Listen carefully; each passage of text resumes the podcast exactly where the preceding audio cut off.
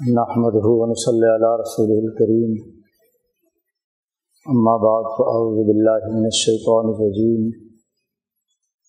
بسم اللہ الرحمن الرحیم قال اللہ تبارک و تعالی افمن يعلم انما انزل اليك من ربك الحق كمن هو اعمى انما يتذكر اولو الالباب وقال النبي صلى الله عليه وسلم، كانت بنو إسرائيل تسوسهم الأنبياء، كلما هلك نبي خلفه نبي آخر. ألا لا نبي بعدي؟ سيكون خلفاء فيكثرون. وقال النبي صلى الله عليه وسلم لا تزال طائفة من أمتي قائمين على الحق. لا يذرهم من خالفهم. صدق اللہ مولانا العظیم و صدق رسول النبی الکریم معزز دوستو جماعت المبارک کے اجتماعات کا مقصد دین کا صحیح فہم و شعور حاصل کرنا ہے۔ کتاب مقدس قرآن حکیم، جو انسانیت کے لیے تادم آخر ایک واضح اور مکمل پروگرام رکھتا ہے۔ اس کا فہم، اس کا شعور، اس کا علم، اس کی عقل سیکھنا، سکھانا، سمجھنا، سمجھانا، یہ مسلمان جماعت کی بنیادی ذمہ داری ہے۔ حضرت علی رضی اللہ تعالیٰ عنہ فرماتے ہیں کہ اللہ کی کتاب انسانی سوسائٹی کے لیے ضابطے اور قوانین اور احکامات بیان کرتی ہے اور اللہ کی کتاب کو سمجھنے کی جو صلاحیت اللہ نے اس انسان کو دی ہے، مسلمان مرد کو دی ہے، اس فہم کے نتیجے میں ہی قرآن حکیم کے قوانین اور ضابطوں پر عمل ہوتا ہے۔ کتاب مقدس تو بہت بلند مقام رکھتی ہے، لیکن جب تک اس کا صحیح فہم اور شعور نہ ہو تو نتائج درست طور پر ظاہر نہیں ہوتے۔ حضرت علی رضی اللہ تعالیٰ عنہ کا جملہ ہے کہ فہم اوتیہ اور رجلم مسلم ایسا فہم جو ایک مسلمان مرد کو دیا گیا ہے، عطا کیا جاتا ہے۔ کتاب اللہ کے ساتھ ساتھ وہ فہم جو ایک مسلمان کے قلب میں، عقل و شعور میں اسے دیا جاتا ہے، وہی انسانیت کی ترقی کا راستہ واضح کرتا ہے۔ محض کتاب مقدس قرآن حکیم پڑھ لینا اور اس کے تقاضے نہ سمجھنا فہم و شعور نہ پیدا کرنا۔ تو ایک رسم ہے جو حلق سے اوپر ادا کی گئی۔ حلق سے نیچے اس کا اثر کبھی جاتا ہے۔ کہ جب انسان اللہ کے عطا کردہ فہم و شعور کو استعمال میں لاتا ہے، فہم و شعور اس لیے ایک مسلمان مرد کی شان ہے۔ وہ مرد جس میں مردانگی کے پورے جوہر پائے جاتے ہیں۔ یہاں حیوانی مردانگی کا کوئی تعلق نہیں۔ ہے یہاں وہ عقل و شعور ہے جو ملکیت کے ذریعے سے کامل خواتین کو بھی حاصل ہوتا ہے۔ نبی کرم صلی اللہ علیہ وسلم نے فرمایا کہ مردوں میں کامل تو بہت سارے لوگ ہیں۔ عورتوں میں اعلیٰ درجے کی کاملہ خواتین تین ہیں۔ فرعون کی بیوی آسیہ، جس نے تمام تر ظلم و جبر کے باوجود کلمہ حق سے انحراف نہیں کیا۔ دنیا کا جتنا بدترین تشدد فرعون آسیہ پر کر سکتا تھا اس نے کیا۔ لیکن وہ عورت وہ خاتون مردانہ وار انہوں نے اس کا مقابلہ کیا۔ فرش پر زمین پر لٹا کر چاروں ہاتھوں پاؤں کیلیں اور میتھیں ٹھوک دی جاتی۔ ہتھوڑے سے زمین میں گاڑ دی جاتی۔ حرکت نہ کر سکیں۔ اور پھر کبھی آگ کے ساتھ، کبھی کسی طریقے سے ڈسا جاتا انہیں۔ کبھی کوئی اذیت اور طرح کی دی جاتی۔ لیکن انہوں نے حضرت موسیٰ علیہ السلام کا ساتھ نہیں چھوڑا۔ اتنی تمام تر اذیتوں کے باوجود مریم بنت عمران حضرت عیسیٰ علیہ السلام کی والدہ محترم، پوری سوسائٹی، پورا معاشرہ ان کے بارے میں طرح طرح کی باتیں کرتا ہے کہ بغیر مرد کے، بغیر کسی شوہر کے بیٹا لے آئیے۔ لیکن اس خاتون نے مردانہ وار جو حق اور سچ بات تھی، اس پر ڈٹی رہی اور حق منوا کر چھوڑا۔ اللہ جو حضرت عیسیٰ علیہ السلام کے ذریعے سے اپنا کلمہ اور روح دنیا میں بھیجنا چاہتا تھا، اس کا واسطہ بنی۔ وہ کہ گرد و پیش کے ماحول اور کوئی اثر قبول نہیں کیا۔ کی مزاحمت کی، مقابلہ کیا۔ اور یہی حال حضرت عائشہ صدیقہ رضی اللہ تعالیٰ عنہ حضور نے فرمایا، تیسری خاتون عائشہ ہے۔ اور عائشہ کی تمام خواتین پر فضیلت کا عالم تو یہ ہے کہ جیسے شرید کا کھانا باقی تمام کھانوں سے افضل ہوتا ہے، عربوں کے یہاں مہینے، ڈیڑھ مہینے تک ان کے خلاف پورا ماحول پروپگنڈا کر رہا ہے۔ نبی کے خلاف بولتے ہوئے تو منافقین کے پر جلتے تھے۔ تو ہم نے کہا، چلو نبی کی بیوی پر الزام لگاؤ۔ اس کے ذریعے سے نبی اکرم صلی اللہ علیہ وسلم کو تکلیف اور اذیت پہنچائی جائے۔ تمام کے تمام ماحول ایسا بنا دیا۔ پراپگنڈا اتنا کیا کہ سوائے چند ایک آدمیوں کے، باقی سب کے سب پراپگنڈے میں شریک ہو گئے۔ اور وہ چند ایک آدمی بھی خاموش ہے برات کا اعلان کرنے کے بجائے پراپگنڈے کی وجہ سے حق بات بیان کرنے کے حوالے سے خاموش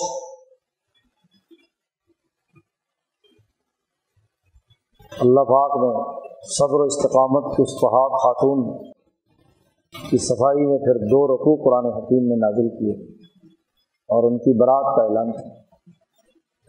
کامل وہ ہوتا ہے، رجل مسلم، کامل رجل مسلم وہ ہے جو ماحول کے پرپگنڈے کا مقابلہ کرتا ہے۔ اس نے جو عزم اور ارادے اور ہمت کے ساتھ فیصلہ کر لیا ہے۔ یہ فیصلہ ماحول کے دباؤ سے بدلتا نہیں۔ ہے کیونکہ اس نے اپنے علم و شعور، عقل اور فہم سے جو رائے قائم کی ہے، اور خاص طور پر وہ رائے جو کتاب مقدس قرآن حکیم کی صورت میں نازل ہو چکی ہے۔ علم بھی ہے، شعور بھی ہے، اور اس کو برحق سمجھ کر اس پر ڈٹا ہوا ہے۔ اسی کے بارے میں کہا افام عالم انما ضلع علیہ کا میر رب کا کیا وہ آدمی جو اچھی طرح جانتا ہے جو قانون اور ضابطہ آپ پر نازل کیا گیا ہے، وہ الحق، بالکل حق ہے روز روشن کی طرح۔ ایسا حق کہ جس کے ثبوت کے لیے کسی دلیل کی ضرورت نہیں ایسا حق جو روز روشن کی طرح بالکل واضح ہو، جس میں کوئی ابہام نہ ہو، جو ان ضلع علیہ کا میرے رب کا تیرے رب کی طرف سے جو قانون، جو ضابطہ، جو طریقۂ کار، جو قانون جو حکم، جو حکمت، جو شعور نازل کیا گیا ہے، اس کو وہ اچھی طرح جانتا ہے علمی طور پر کہ الحق، وہ بالکل حق ایک جاننا ہے محض گمان کا، ایک جاننا محض وہم کا۔ ایک علم کی وہ سطح ہے۔ جس میں کل علم کا چالیس پچاس فیصد ہو۔ اور ایک وہ جو علمی طور پر اس کے تمام تقاضوں، لوازمات، حقائق، اثرات و نتائج کو جانتا ہے۔ تو اللہ کی طرف سے نازل کردہ احکامات کو وہ بالکل حق روز روشن کی طرح جانتا ہے۔ کیا ایسا آدمی اس آدمی کی طرح ہو سکتا ہے کہ کمن ہوا آما جو اندھا ہے؟ اسے کچھ نظر ہی نہیں آ رہا۔ چیزوں کی حقیقت معلوم کرنے کے لیے آنکھوں کا ہونا بڑا ضروری ہے۔ پیدائشی اندھا ہو تو چیزوں کی اصل حقیقت اس کے سامنے نہیں آ سکتی۔ سنی سنائی بات ہوگی، اگر کام ٹھیک ہے۔ کسی کی بتلائی بھی ہوگی۔ صحیح بتلائی یا غلط بتلائی؟ جیسی کیسی بھی۔ خود اس کا اپنا علم ناقص۔ ہے عقل کا استعمال بھی تبھی ہوتا ہے کہ جب وہ چیزوں کو دیکھ لے، چھونے سے بھی صحیح پتہ نہیں چل سکتا۔ تمام باقی چاروں حواس وہ مکمل طور پر تبھی کام کرتے ہیں جب آنکھیں انسان کی ہوں اور وہ چیز اپنے تمام تر حقائق کے ساتھ علمی طور پر معلوم ہو جائے۔ اور جو معلومات دماغ میں گئی ہیں، اس پر فہم، عقل، شعور استعمال میں لائے۔ اب ایک طرف وہ آدمی ہے جو اندھا ہے، اسے کچھ نظر نہیں آ رہا۔ علمی ذرائع ناقص ہیں۔ علم کا سب سے اہم ترین ذریعے سے محروم۔ کیا یہ اور یہ جو جاننے والا ہے، کیا دونوں برابر ہو سکتے ہیں؟ قرآن نے سوال کیا۔ اور پھر فرمایا ان نما یہ تزک کرو الباب صرف اور صرف نصیحت وہ لوگ حاصل کرتے ہیں جو عقل مند دانش مند ہو۔ انہیں اس قرآن حکیم سے نصیحت حاصل ہوتی ہے۔ ان ضلع علیہ کا مر رب کا تیرے رب کی طرف سے جو کچھ نازل کیا گیا ہے، اس سے نصیحت وہ حاصل کرے گا۔ جو اپنے دماغ میں مغز رکھتا ہے، اس کا استعمال کرتا ہے۔ اس سے چیزوں کو سمجھنے کی کوشش کرتا ہے۔ وہی اس سے پورے طریقے سے مستفید ہو سکتا ہے۔ عقل نہیں ہے، شعور نہیں ہے، دماغ میں مغز نہیں ہے، تو وہ کیا نصیحت حاصل کرے؟ اندھا بھی ہے اور عقل بھی نہیں ہے۔ تو وہ اگر کہیں کسی بات پر اپنا زور ڈالے گا بھی دماغ کا، تو ضرور انتہا پسند ہوگا۔ کسی ایک پہلو کو بڑھا دے گا، دوسرے پہلو کو گھٹا دے گا۔ جبکہ تذکر اس حقیقت کی نشاندہی کرتا ہے کہ جتنی معلومات دستیاب ہوں، جو کچھ حقائق معلوم ہوں، ان تمام کی رعایت رکھتے ہوئے، تمام پہلوؤں کو سامنے رکھتے ہوئے، ایک متوازن رائے ایک متوازن سوچ، نظریہ، علم، عمل سامنے آئے۔ ورنہ تو جو آدمی کسی درجے میں کسی ایک اپنے عزب کے اعتبار سے ڈسیبل ہوتا ہے، تو وہ کوئی نہ کوئی انتہا پسندی اس میں ضرور ہو کیونکہ توازن ہی نہیں اس کی شخصیت میں۔ اور جب توازن نہیں تو اس کی گفتگو، اس کے افکار، اس کے خیالات اس کے اعمال کے اندر وہی یک رخا پن ہوگا۔ وہ ایک پہلو سے سوچے گا۔ ایک پہلو میں بڑھ چڑھ کر کام کرے گا۔ جبکہ دنیا میں جتنی بھی گرد و پیش کے حقائق ان کے ادراک کے حوالے سے تمام چیزیں مکمل طور پر صحیح اور درست ہوں کوئی شر اس کے اندر نہ ہو، یا مکمل طور پر شر ہو، کوئی خیر کا پہلو نہ ہو، ایسا نہیں ہے۔ اس لیے شراب اور جوئے کے بارے میں اللہ نے کہا کہ اس مہما اکبر من نفعہما۔ شراب اور جوئے کا جو فائدہ ہے، اس کے مقابلے میں اس کا جو نقصان ہے، وہ زیادہ ہے۔ تو بیلنس شیٹ بنائی جاتی ہے نا۔ کہ تمام معلومات میں نفع زیادہ ہے، تمام اس چیز کے استعمال میں یا اس کے اندر نقصان۔ اگر بالکل ہی ہر چیز مکمل خیر ہی خیر ہو یا دوسری چیز مکمل شر ہی شر ہو، تو پھر امتحان کیسے ہو؟ دنیا میں انسان آیا امتحان کے لیے لیب ایکم احسن و عملہ تمہیں ہم نے پیدا کیا ہے، موت و حیات پیدا کی ہے، اس لیے کہ تمہاری آزمائش کی جائے۔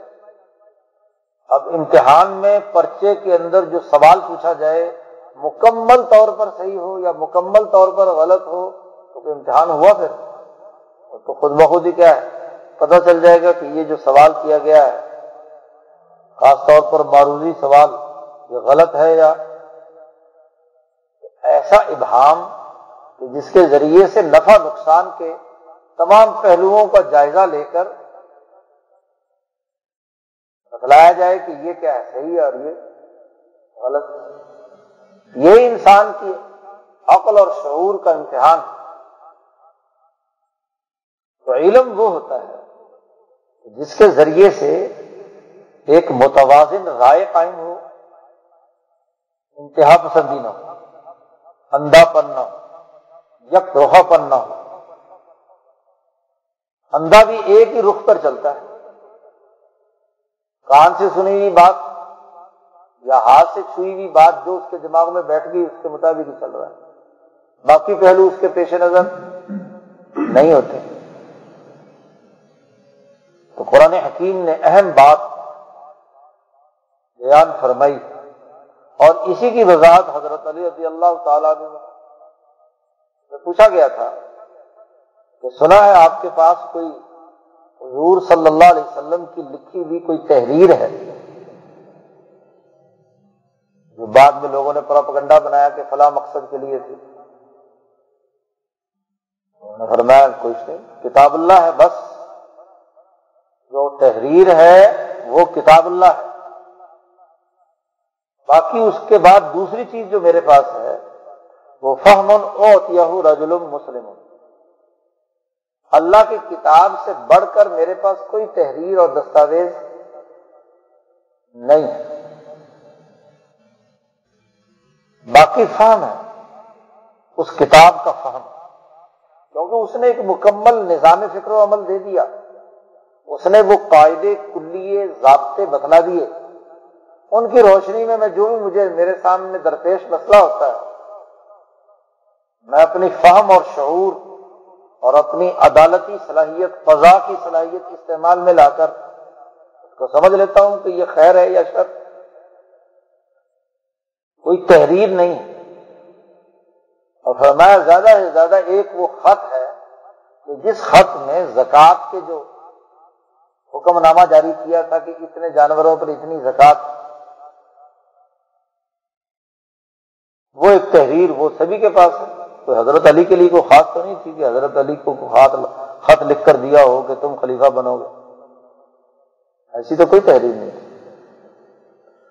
اصل چیز کتاب اللہ ہے اور کتاب اللہ کے بعد دوسری اہم ترین نعمت وہ فہم ہے، وہ علم و شعور ہے کہ جو قرآن حکیم کے قواعد و ضوابط،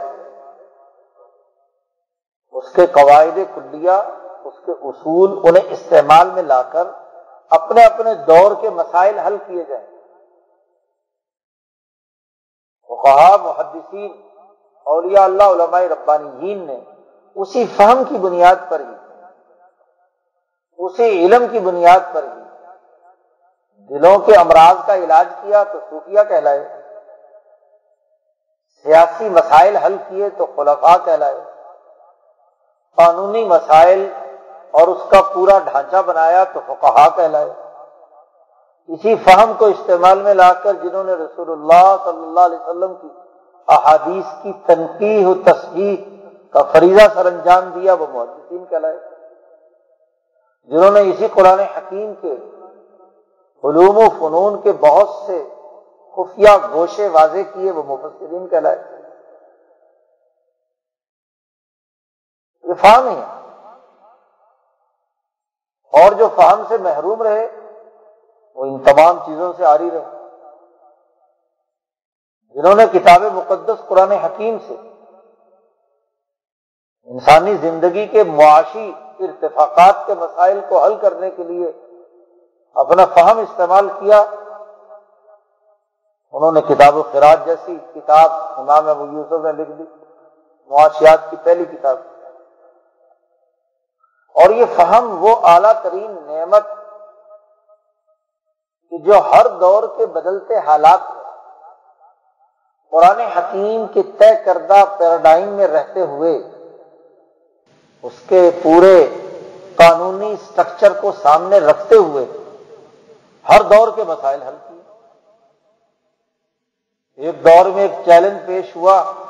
تو انہوں نے اس چیلنج کو سامنے رکھ کر قرآن حکیم کے باقاعدہ مربوط نظام سے اپنے دور کے مسئلے حل کر لیے۔ قانونی نظام کیا ہونا چاہیے؟ یہ چیلنج پیش ہوا۔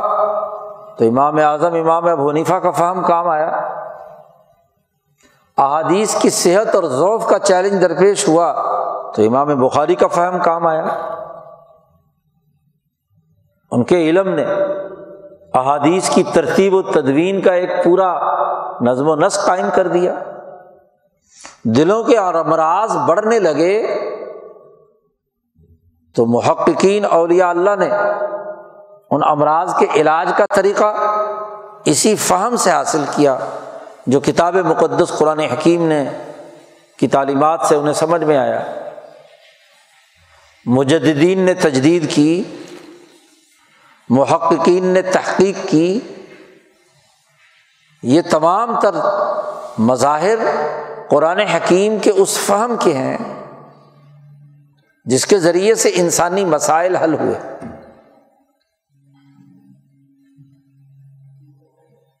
جب سے مسلمانوں میں عام طور پر فہم غائب ہو گیا، تو کتاب اللہ ہے۔ اس کتاب اللہ کے بارے میں نبی کرم صلی اللہ علیہ وسلم نے فرمایا کہ ایک زمانہ آئے گا کہ اسلام سوائے رسم کے اور کچھ نہیں باقی رہے لا یبقا من الاسلامی اللہ رسم ہو رسم۔ اور قرآن حکیم کے بارے میں کہا کہ قرآن حکیم پڑھا جائے گا، لیکن اس کا فہم غائب ہو جائے گا۔ تلاوت خوب ہوگی۔ قرآت بڑی اچھی اور شاندار ہوگی۔ خوشحلانی سے پڑھیں گے، لیکن اس کا فہم ختم ہو جائے گا۔ آج جس زمانے میں ہم جی رہے ہیں، اس کا سب سے بڑا المیہ یہ ہے کہ فہم ختم ہو گیا۔ کتاب اللہ تو ہے اور یہ قیامت تک رہے گا۔ کتاب اللہ میں تحریف نہیں ہو سکتی۔ کوئی زیر زبر، کوئی آیت آگے پیچھے نہیں ہو سکتی۔ اور ایک سچی جماعت بھی اس کتاب اللہ کی اساس پر فہم رکھنے والی ضرور رہے گی۔ لیکن عام طور پر اس کا فہم غائب ہو جائے گا۔ اس کی طرف توجہ نہیں ہوگی۔ آج اس زوال کے زمانے کی جو سب سے بڑی خرابی ہے، وہ یہ کہ وہ فہم ہم سے سلب ہو گیا۔ کیونکہ فہم بھی عطا کیا جاتا ہے۔ فہم اوتیہ رجل مسلم۔ فہم جب عطا کیا جاتا ہے، تو فہم اسی کو عطا کیا جاتا ہے جو سیدھے راستے پر چلے اور انسانیت کے لیے جرائم کا ارتکاب نہ کرے۔ مجرم اور گناہ گار کو فہم نہیں دیا جاتا۔ امام شافی رحمۃ اللہ علیہ نے اپنے استاذ امام وقی سے شکایت کی تھی کہ مجھے بات سمجھ میں نہیں آتی یا محفوظ نہیں رہتی دماغ میں۔ شکو تو الا وقیع سو حفظی شعر ہے امام شافی کے دیوان میں، ان کا شعر ہے۔ میں نے شکایت کی امام وقی سے۔ سو حفظی بات یاد نہیں رہتی، اس کو اپلائی کرنے کا طریقہ یاد نہیں رہتا۔ تو جب طالب علم تھے، پڑھ رہے تھے، تو طالب علم اپنی شکایت استاد سے ہی کرے گا نا؟ یہ نہیں کہ امام بننے کے بعد معاملہ تھا۔ تو یہ شکایت کی۔ تو انہوں نے فرمایا کہ بھائی، یہ جو فہم اور علم ہے فعن العلم نور من الہن یہ علم جو ہے، اللہ کی طرف سے نازل ہونے والا علم ہے، نور ہے۔ اور یہ فہم کا نور جو ہے یہ نافرمان کو نہیں دیا جاتا۔ لا یو نافرمان ہو، اللہ کے احکامات کی خلاف ورزی کرتا ہو، سچے لوگوں کو جھٹلائے، فہم والے لوگوں کی صحبت سے دور بھاگے، تو ایسے نافرمان کو یہ نور نہیں دیا جاتا۔ بھلے وہ قرآن حکیم کا حافظ ہو، قاری ہو، عالم ہو، لیکن نافرمان ہے۔ قرآن کے احکامات کی خلاف ورزی کرتا ہے۔ وہ ان سچے لوگوں کو جھٹلاتا ہے۔ تو علم سلب کر لیا جاتا ہے۔ اور جب علم سلب ہو گیا تو کمن ہوا آما اندھے کی طرح ہو گیا۔ اب اندھے کو کیسے، جیسے کوئی پتہ نہیں چلتا، ایسے اس کو بھی پتہ نہیں چلے گا۔ حضرت الامام شاہ ولی اللہ فرماتے ہیں کہ ہر انسان کی قلبی، عقلی اور نفسی صلاحیتوں کا ایک قبا ہوتا ہے۔ کہ یہ تینوں ایک پیج پر ہوں اور یہ تینوں متوجہ ہوں ذات باری تعالیٰ کی طرف، اس نور الہی کی طرف، تو پھر روشنی آئے گی نا۔ اور اگر ہمت ہی پست ہو، وہ تینوں طاقتیں، حیوانی اور شہوانی خواہشات کی طرف متوجہ رہیں۔ پستی کی طرف رہیں تو وہ بیچاری کیا سیکھیں گی اس میں تو جدھر متوجہ ہوں گی، وہیں کا گند آئے گا، وہیں کی خرابی آئے گی۔ فہم کیسے آئے گا؟ آج یہ جو فہم و شعور سلب ہو چکا، اس کو حاصل کرنے کی طرف ہماری توجہ نہیں ہے۔ ہر شعبے کو دیکھ لو۔ زیادہ زیادہ توجہ ہوگی کہ نماز پڑھ لیں، روزہ رکھ لیں، ایک مدرسہ بنا لیں، ایک مسجد ہونی چاہیے۔ ظاہری رسومات اسلام کی اختیار کرنے کی طرف توجہ۔ ہے لوگ دیکھ رہے ہیں کہ واقعی مسجد میں نماز پڑھنے جاتا ہوں، اجتماعیت قائم کرتا ہوں، قرآن پڑھتا ہوں، حج جمرہ کرتا ہوں، روزہ رکھتا ہوں۔ جس فہم کو حاصل کرنے کی طرف قطعی توجہ نہیں ہے، وہ دو دائرے ہیں۔ ایک تو اپنی روح کے علاج معالجے کے حوالے سے، جسے تہذیب نفس کہا جاتا ہے، کہ قرآن حکیم کی تعلیمات کی روشنی میں میرے نفس میں جو خرابیاں ہیں، میری عقل میں خرابیاں ہیں، میرے قلب کے اندر بیماریاں ہیں، ان کا علاج کیسے ہوگا؟ اور باقاعدہ اس فہم کو سلب کرنے کے لیے اسلام کے نام پر پراپگنڈا کیا جاتا ہے۔ صوفیہ کا وہ کردار جو انسانی نفس کی تہذیب کے لیے چودہ سو سال سے نبی کرم صلی اللہ علیہ وسلم سے لے کر اب تک جو اجماعی طریقۂ کار رہا ہے، صفت احسان حاصل کرنے کا، محسنین میں سے ہونے کا، مخبتین میں سے ہونے کا باقاعدہ ڈیڑھ دو سو سال کے زوال پذیر دور میں ایک منصوبہ بندی کے تحت اس کے خلاف پراپگنڈا کیا گیا۔ یہ جی تصوف ہے، یہ تو ارجمیوں کی سازش ہے، اس کا اسلام سے کیا تعلق ہے؟ یہ تو اسلام کے مقابلے میں الگ سے ایک دین ہے۔ لہذا ادھر متوجہ نہیں ہونا چاہیے۔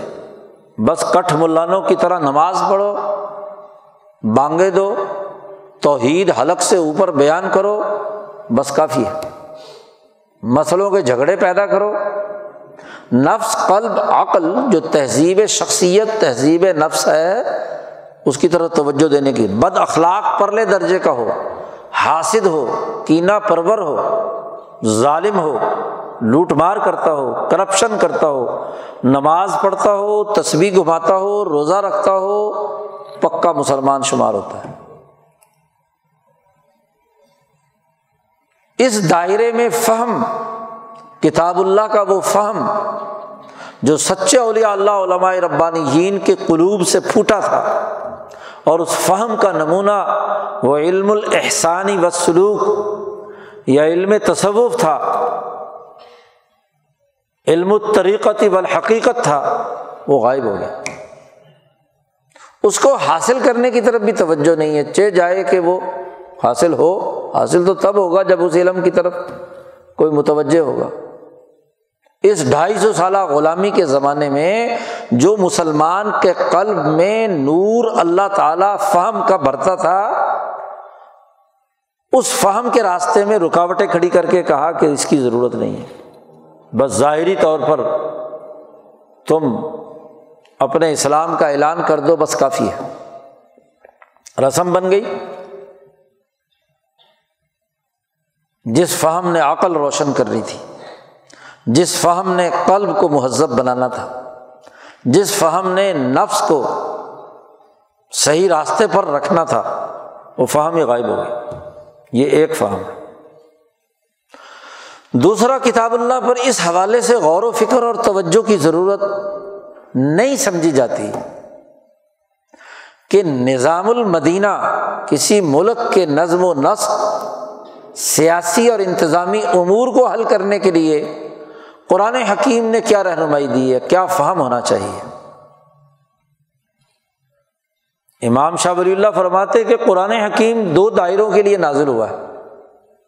ایک تو تہذیب نفس اور دوسرا انسانی سوسائٹی کا نظم مملکت، نظام المدینہ ٹھیک ہونا چاہیے۔ اصلاح بین الناس ہو۔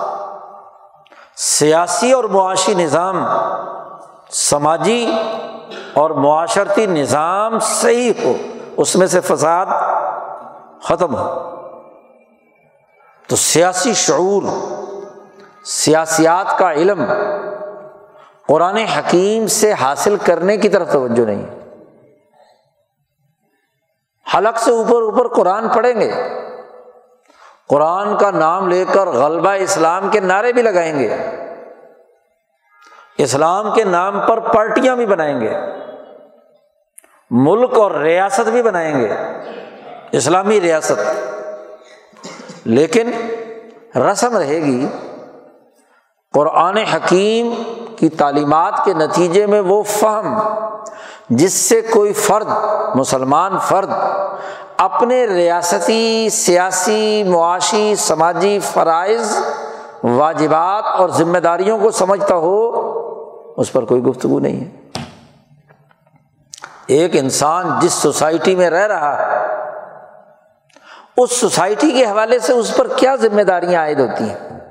وہ جس محلے میں ہے، جس شہر میں ہے، جس صوبے میں ہے جس ریاست اور ملک میں ہے، جس قرائے انسان قرائے عرض پر بسنے والے انسانوں کے بین الاقوامی، بین الانسانی معاشروں میں ہے، اس کا اس حوالے سے کیا فریضہ ہے؟ کیا ذمہ داریاں ہیں؟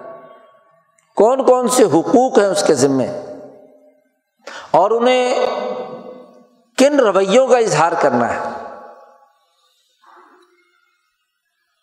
اصلاح عالم کے لیے، اصلاح بین الناس کے لیے یہ اصطلاحات قرآن نے استعمال کی ہیں۔ اور وہ کون کون سی چیزیں ہیں جو فساد فی الارض پیدا کرتی ہیں؟ سوسائٹی کا سیاسی، معاشی، سماجی نظام تباہ و برباد ہوتا ہے۔ انسان اذیت میں مبتلا ہوتے ہیں۔ ظلم و ستم سہتے ہیں۔ غربت اور بھوک و افلاس کی چکی میں پستے ہیں۔ ظلم نا انصافی کے ماحول میں رہتے ہیں۔ اس کے خلاف قرآن حکیم کیا مزاحمت سکھاتا ہے۔ تہذیب نفس، جس کے نتیجے میں اس کے سیاسی اور اجتماعی معاملات، آزادی اور حریت، ایک لگی بندی، صحیح سیاسی رائے معاملہ فہمی کے اعتبار سے۔ ایک معاشی اور اقتصادی نظریہ۔ معاشرتی اور سماجی زندگی بسر کرنے سے متعلق بنیادی اثاثی امور کا فام اسے حاصل ہو۔ جو متوازن ہو، انسانی فلاح و بہبود کا ہو۔ ایسا فہم سلب ہو گیا۔ ہمارے حضرت اقدس شاہ سعید احمد صاحب رائے پوری فرمایا کرتے تھے کہ ہمارا سیاسی شعور سلب ہو چکا ہے۔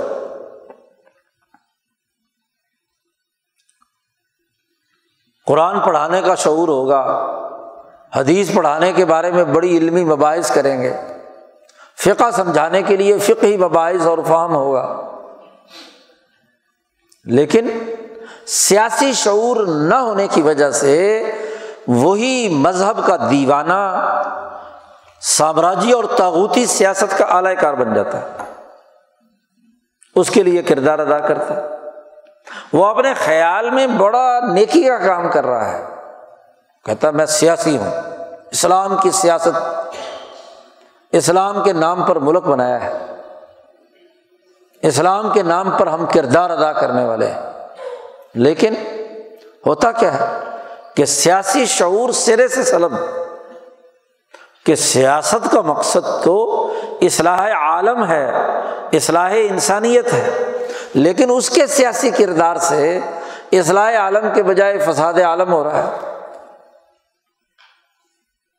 اس کے سیاسی فیصلے سے سوسائٹی ٹوٹ پھوٹ کا شکار ہو رہی ہے۔ وہ ظالم اور تاغوتی قوتوں کا اعلی کار بن کر کردار ادا کرتا ہے۔ تو سیاسی فارم کا ختم ہو جانا۔ یہ ایسے ہی کمن ہوا آما جیسا کہ اندھا۔ سیاسی اندھے۔ اور سیاسی طور پر علم و شعور رکھنے والے دونوں برابر ہو سکتے ہیں۔ قرآن کہتا نہیں، انما تذکر اول الباب وہ سمجھدار لوگ جو قرآن سے سیاسی، معاشی، سماجی مسائل کا علم حاصل کریں۔ اور انسانی نفس کو مہذب بنانے کے حوالے سے تہذیب نفس کے تقاضے سمجھیں، مسائل جانیں، اور وہ حکمت عملی سمجھیں جس سے اس مرض کا علاج کرنا ہے۔ سیاسی مرض جس اسٹیج پر پہنچ چکا ہے،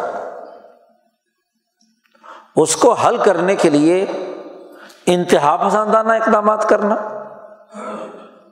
ایسی فل ڈوز دی جائے علاج کے لیے کہ بجائے فائدے کے وہ نقصان پہنچائے یا ایسا پھس پھسا سا کردار ادا کرنا کہ جس سے مرض کا علاج ہونے کے بجائے ڈوز ہی بہت چھوٹی سی ہے۔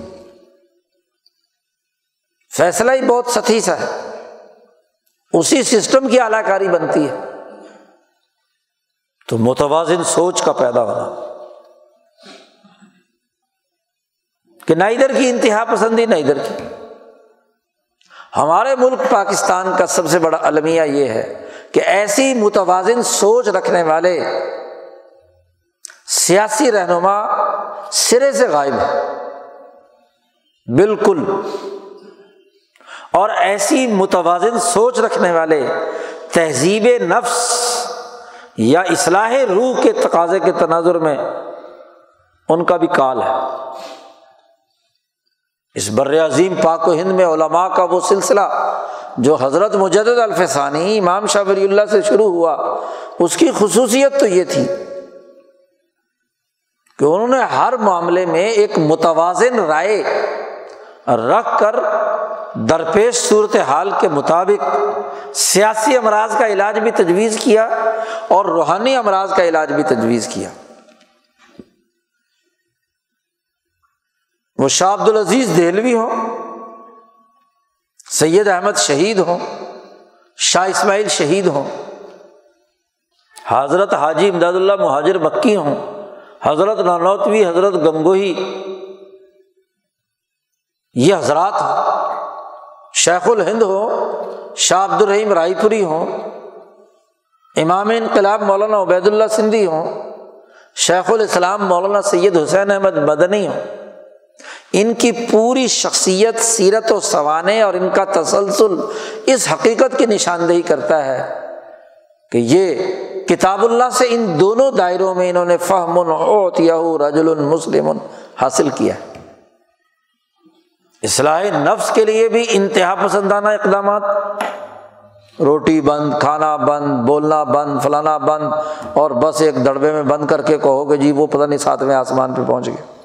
ایسی انتہا پسندانہ تہذیب نفس کا بھی انہوں نے کوئی کردار ان کے پورے معمولات اور ان کی پوری زندگی کے تمام زیر تربیت افراد کا ڈیٹا جمع کر لو اور دیکھ لو۔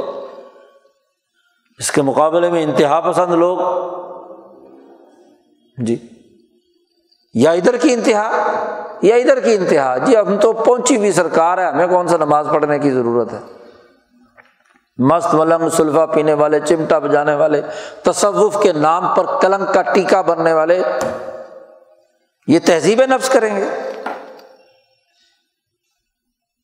انتہائی ناقص بلکہ ناقابل قبول طریقہ۔ اور دوسری طرف ایسا خشک شکنجا کس دیا کہ جی یہ بھی بند، یہ بھی بند، یہ بھی بند، کم کھانا، کم سونا، کم بولنا، بولتی تو پہلے بند ہے، غلام ہے۔ اس کا بولنا مزید بند کرا دو۔ پہلے ہی اس غلامی کے زمانے میں وہ غذائی قلت کا شکار ہے۔ اور اس کی روٹی بند کر دو۔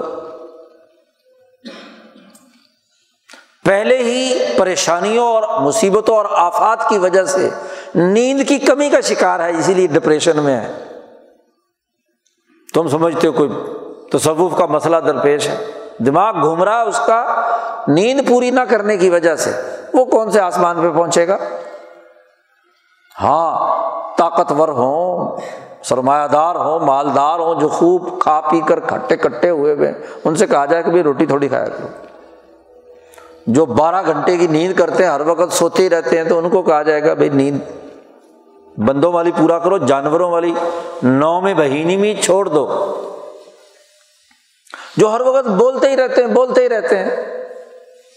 مقصد بے مقصد، ان سے کہا جائے گا بھی ہاں کم بولا کرو۔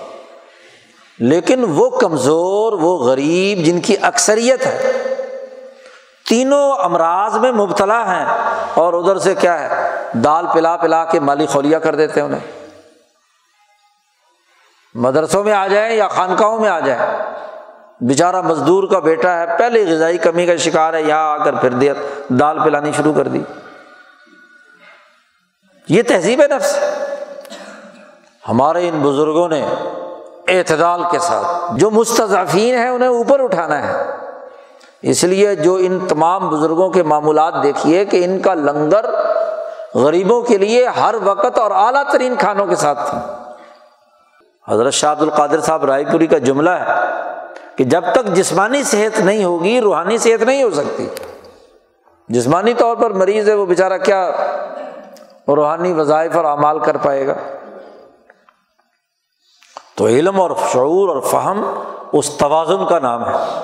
یہاں الٹا معاملہ ہے کہ جو سرمایہ دار آ جائے، مرید بن جائے یا مدرسے میں چندے شندے دے، اس کے لیے رولز ریلیکس تمام قوانین کی چھٹی۔ اس کے لیے آؤ بھگت کر کے اتنے ہی مرغے چرغے لے کر آئیں گے۔ پہلے ہی کھایا ہوا، آیا ہوا۔ اور غریب کو دال پہ ٹرکھا دیں۔ تو علاج کا طریقہ ہی غلط ہو گیا۔ یہی معاملہ سیاسیات میں ہوا کہ سیاست میں بھی انتہا پسندانہ طور طریقے پیدا کر دیے۔ سامراج نے یا تو ایک انتہا پر لگا دیا ہمیں۔ غلام قوم ہے، پستی کی حالت میں ہے۔ دنیا میں جنگ عظیم دوم کے بعد چار بڑے بڑے طاقتور جو پوری انسانیت کو جنگ میں دھکیل کر کروڑوں انسانوں کے قاتل ہیں۔ ان کا اقتدار ہے اور ان کے زیر سایہ ایک اسلامی ریاست بنائی جا رہی ہے۔ عقل کی بات ہے۔ ان کی منظوری سے اور وہ بھی وہ جنہوں نے پہلے اسلامی خلافت کو تباہ برباد اور ٹکڑے ٹکڑے کیا، یہ کون سا سیاسی شعور ہے؟ دنیا کی کس لغت میں اسے سیاسی شعور کہا جائے گا؟ اور دوسری طرف دوسری انتہا پسندی، سیاست کا جو دین سے تو کوئی تعلق ہی کوئی نہیں۔ بس نماز روزہ کرو تصویر گھماؤ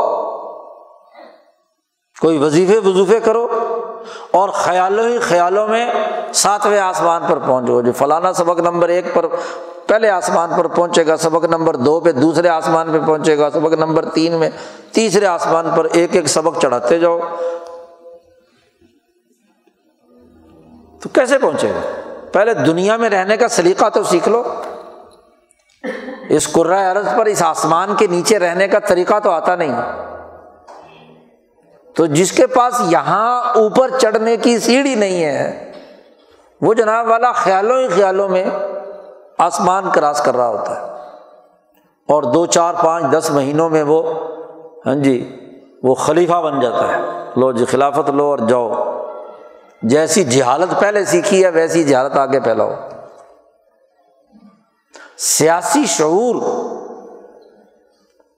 قوموں کی متوازن رہنمائی کر رہا ہے سیاسیات کے بنیادی تقاضوں میں اپنی دھرتی جس جگہ پر رہ رہے ہیں، جو سرزمین ہے، اور وہاں جو بسنے والی انسانیت ہے، اس کی جان، مال، عزت کا تحفظ کرنا یہ پہلا سیاسی کسی بھی آپ کی بیان بازی سے، آپ کی کسی بھی رائے سے، ریاست کے جو زمین ہے، اس کا جو علاقہ اور خطہ ہے، وہ اگر ٹکڑے ٹکڑے ہوتا ہے، اس کی وحدت پارا پارا ہوتی ہے، یا اس خطے میں بسنے والی انسانیت قتل ہوتی ہے،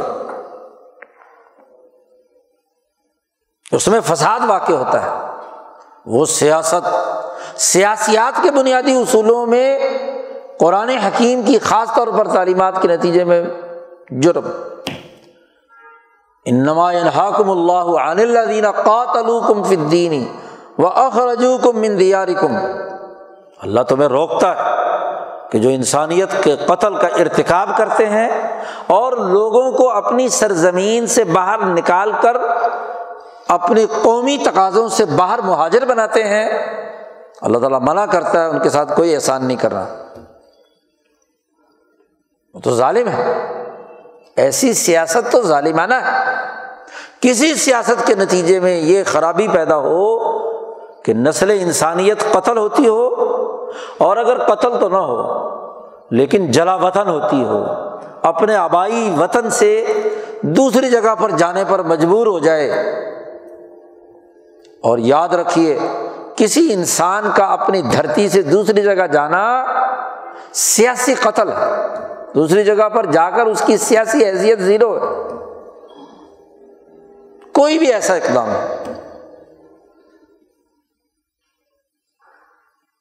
اور آج کل اس کو بڑے فخر سے بیان کیا جاتا ہے۔ ہم مہاجر ہیں جی۔ جی مہاجر ہجرت کی تھی جی ہم نے۔ ہجرت تو عذاب ہے۔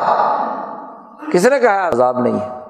اور وہ ایک ہجرت تھی جس کو جائز قرار دیا، جو مکہ مکرمہ سے مدینہ منورہ ہوئی تھی۔ اور اس ہجرت کے بارے میں بھی حضور نے اس کے بعد فرما دیا کہ لا ہجرت بعد الفتح، فتح مکہ کے بعد کوئی ہجرت نہیں ہے۔ حضور صلی اللہ علیہ وسلم کی حدیث کے الر رغم ہجرت کو بڑی فضیلت کے ساتھ بیان کرنا۔ ہے پوری انسانی آبادی کو ایک جگہ سے دوسری جگہ منتقل کر دینا کون سی؟ سیاسی عقل و شعور کی بات ہے۔ اسی طرح جب یہ بات ثابت ہو گئی کہ ریاستی حدود جس میں آپ رہ رہے ہیں، اس دھرتی کی حفاظت، کوئی ایسا قدم جس سے اس حفاظت کو خطرہ لائق ہو۔ کوئی ایسا عمل جس سے اس دھرتی میں بسنے والے انسان قتل ہوتے ہوں۔ وہ غیر سیاسی بات ہے، اس کا سیاست سے کوئی تعلق فسادی بات ہے۔ ان دو بنیادی اثاثی اصولوں کے بعد تیسرا بنیادی اصول یہ ہے کہ جو کسی جغرافیائی حدود میں بس رہا ہے انسان، اس کی جان، مال، عزت، آبرو کا تحفظ، بلا تفریق، رنگ، نسل، مذہب لازمی اور ضروری مسلمان ہے، ہندو ہے، یہودی ہے، عیسائی ہے، کوئی بھی ہے۔ ہر ایسا اقدام جو انسانیت کو امن سے محروم کرے، جو انسانیت کو بھوک میں مبتلا کرے، جو انسانیت کے لیے نقصان کا باعث بنے، قرآن حکیم کا اعلیٰ درجے کا فام اس حقیقت کی نشاندہی کرتا ہے۔ یہاں صحابہ کا فہم چھوڑ دیا، اپنا فہم جہاد کی وہ ساری آیات جو ایک سیاسی فہم کے ساتھ کتاب و سیر میں فقہ نے متعین کیا تھا، ان کا دائرۂ کار، ان تمام کو چھوڑ کر ہاں جی اپنا خود ساختہ مطلب نکالا گیا جہاد کا۔ جی؟ اور جب تک امریکہ کے مقاصد پورے نہیں ہو گئے تو وہ جہاد رہا، اور جیسے ہی مقاصد پورے ہوئے تو وہ فساد ہو گیا۔ یہ کون سی سیاسی رہے عقل سے پیدل۔ وہ معاشی اقدامات جس سے ریاستیں غلام بن جائیں، ان کی آزادی سلب ہو جائے، وہ بھوک سے مرنے لگیں، وہ قرآن کے فہم کے قطعی منافی ہے اگر ریاست کے کرتا دھرتا آئی ایم ایف اور ورلڈ بینک کے غلام بن کر ملکی ریاستی حدود کو فروخت کرنے پہ لگے ہوئے ہوں۔ گروی رکھنا کیا ہے؟ فروخت کرنا ہے نا۔ کل کو آ جائیں کمپنیاں۔ لو جی پیسے تو تمہارے سے ادا نہیں ہوتے۔ یہ موٹر وے ہماری ہے، یہ ریلوے ہماری ہے، یہ اسٹیشن ہمارے ہیں، یہ زمین ہماری ہے۔ چلو، بے دخل ہو۔ غلام کے طور پر رہ سکتے ہو تو رہو۔ فیصلہ کرنے کا اختیار تمہیں نہیں ہے۔ تو قرآن کا فہم یہ بتلاتا ہے کہ ایسا جرم انسانیت کے خلاف بغاوت اور فساد اور ایسے کرنے والے مجرم آج ہماری سیاست اسی چیز کا منظر پیش کر رہی ہے۔ ایسے لوگ جو سرمایہ کے بل بوتے پر کہا جاتا ہے جی منتخب لوگ ہیں۔ یہ کیسا انتخاب ہے جو روپے پیسے پر ہوتا ہے؟ آج کل منڈی لگی ہوئی ہے سینٹ کی۔ سودے ہو رہے ہیں۔ حکومت کہہ رہی ہے کہ جی نوٹ لیے ہوئے اسلام آباد کی سڑکوں پہ لوگ نکلے ہوئے کہ جن پارٹیوں نے میساک جمہوریت میں خود ہی طے کیا تھا کہ اوپن ووٹنگ ہوگی، آج افسوس کا صرف اظہار کرتا ہے کوئی قانون اور ضابطہ؟ افسوس ہے کہ وہ اپنے موقف سے پھر گئی ہے اگر سیاسی قیادت اتنی پست ہو گئی کہ ذرا سے مفاد کے لیے، ذرا سے اختلاف کی بنیاد پر اس کرپشن لوٹ مار انسان دشمنی کے عمل کو جائز قرار دے اور وہ قانون اسے تحفظ دے وہ الیکشن کمیشن تحفظ دے، وہ عدالت اس کے لیے فیصلہ کرنے پر مجبور ہو، تو اس سیاسی شعور کو کہاں استعمال میں لانا ہے؟ کتاب اللہ کے فہم کے الرغم۔ اور راشی و المرتشی قلعہ ہما فنار نبی اکرم صلی اللہ علیہ وسلم نے فرمایا، قرآن حکیم نے کہا کہ تدلو بہا الحکامی لتا کلو اموال الناس بالباطل، کہ تم رشوت دو حکمرانوں کو، طاقتوروں کو اور اس کے ذریعے سے لوگوں کے مال باطل طریقے سے کہو جرم۔ قرآن کا واضح حکم ہے، لیکن یہاں سر عام ماشاء اللہ ڈوب کے مر جانا چاہیے۔ ایسی پارلیمنٹ کو، ایسے سیاسی لوگوں کو، ایسے فیصلہ کرنے والے لوگوں کو ایسے ملک کے اندر جہاں انتخابات کا مذاق اڑایا جاتا ہے، جہاں صاف اور شفاف فیصلہ سازی کا عمل گدلا کیا جاتا ہو، اس کا سیاست سے کیا تعلق؟ اس کا تعلق تو انتہا پسندی سے، سرمایہ پرستی سے، دولت کی لوٹ کھسوٹ سے ہے انسانیت کا مال باطل طریقے سے کھانے سے۔ بس ممبر اسمبلی بن جائیں گے، سینٹ کے ممبر بن جائیں گے، تو یہ یہ یہ یہ یہ مراحت حاصل ہو جائیں گے، بس۔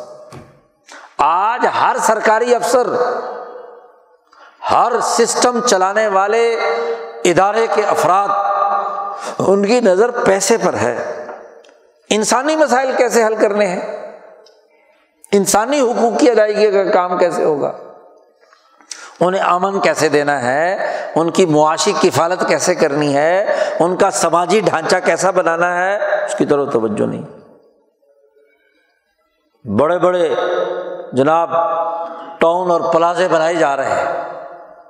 وہاں ڈسپلن قائم کریں گے اس وقت تک جب تک کہ پلاٹ بک کر کروڑوں اور اربوں کو میں کمانا لیے جائے اور باقی سول سوسائٹی بھاڑ میں جائے۔ وہاں کا بلتیاتی نظام تباہ ہو، وہاں گٹر ابل رہے ہوں، وہاں سڑکیں ٹوٹی ہوئی ہوں، وہاں کوئی ڈسپلن نہ ہو۔ ایک مذہبی آدمی بھی وہی تمام حرکتیں کرے جو ایک انسان دشمن کر رہا ہے۔ ایک سیاسی آدمی کا بھی رویہ وہی ہو۔ تو سوسائٹی کا مفید شہری کیسے ہوا؟ دوسرے انسانوں کے لیے کیا کیا؟ تہذیب نفس اور سیاست۔ یاد رکھو، دونوں ایک دوسرے سے جڑے ہوئے ہیں۔ تہذیب نفس اس وقت تک نہیں ہو سکتی، جب تک کہ سیاست درست نہیں ہوگی۔ اور سیاست اس وقت تک درست نہیں ہو سکتی، جب تک کہ تہذیب نفس درست نہ ہو۔ دونوں ایک دوسرے سے چولی دامن کا ساتھ۔ پورے طور پر تہذیب نفس سیاسی نظام کی درستگی کے بغیر نہیں ہو سکتی اور سیاسی نظام اس وقت تک درست نہیں ہو سکتا جب تک کہ تہذیب نفس کے تقاضے پورے نہ کیے جائیں۔ ہر فرد صاحب عقل، صاحب شعور اور صاحب تہذیب نفس ہو۔ انہیں کے اجتماع سے تو سیاست وجود میں آنی ہے۔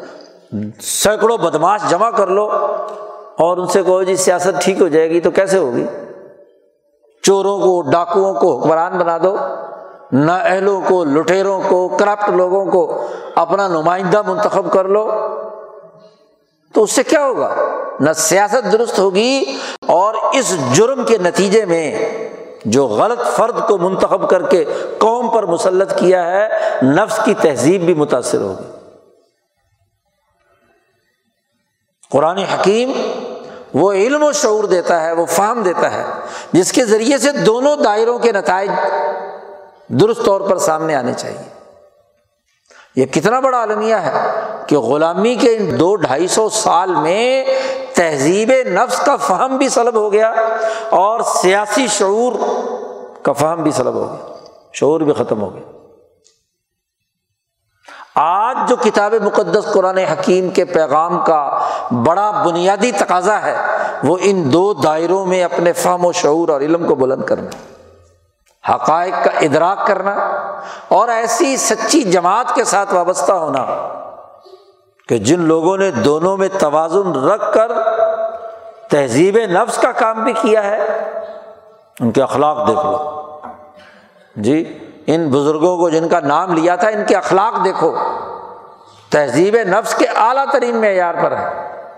اور ان کی سیاست دیکھو کہ جو قومی حقوق کی ادائیگی میں انسانیت کو قتل سے بچانے، ہجرت سے بچانے اور انسانی امن و امان اور جان مال عزت آبرو کے تحفظ کے لیے رائے دے رہے ہیں۔ اور جو خدمت انسانیت سے محروم بڑک باز سیاسی قیادت جو پچھلے ستر سالوں سے ہم نے منتخب کی ہے، جو ہم پر عذاب بنی ہوئی آج ضرورت ہے کہ قرآن حکیم کی اس تعلیم کی روشنی میں اللہ کی طرف سے نازل کیے ہوئے علم کی حقانیت دلوں میں راسخ ہو اور اس اندھے پن سے نجات ہو۔ کہ جو تہذیب نفس سے اندھا پن ہے اور جو سیاسی شعور سے رو گردانی ہے۔ تبھی دنیا اور آخرت دونوں کی کامیابی ممکن ہے، ورنہ تو یاد رکھو، دونوں فہم کے سلب ہونے کے نتیجے میں کتاب اللہ تو بہرحال برقرار رہے گا۔ لیکن اس کے جو ثمرات اور نتائج کسی انسانی معاشرے میں ظاہر ہوں گے، وہ نہیں ہوں۔ کیوں؟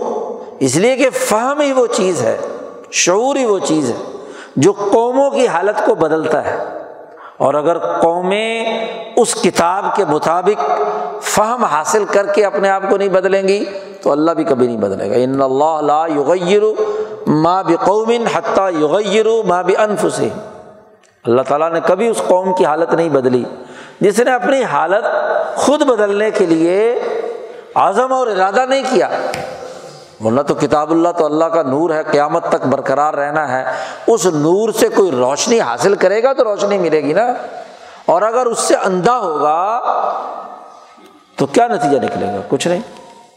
اس لیے آج ضرورت ہے قرآن حکیم کے اس نور کو حاصل کرنے سے، جس سے سیاسی شعور بلند ہو، جس سے نفسانی اور روحانی امراض کا علاج ہو۔ یہی وہ راستہ ہے جو امبیا کا ہے، صحابہ کا ہے، اولیاء اللہ کا ہے، علماء ربانیین کا ہے۔ اسی کو اختیار کرنے میں دنیا اور آخرت کی کامیابی ہے۔ اللہ تعالیٰ ہمیں عمل کی توفیق عطا فرمائے۔ وہ آخر الداوانہ الحمد للہ رب العالمین۔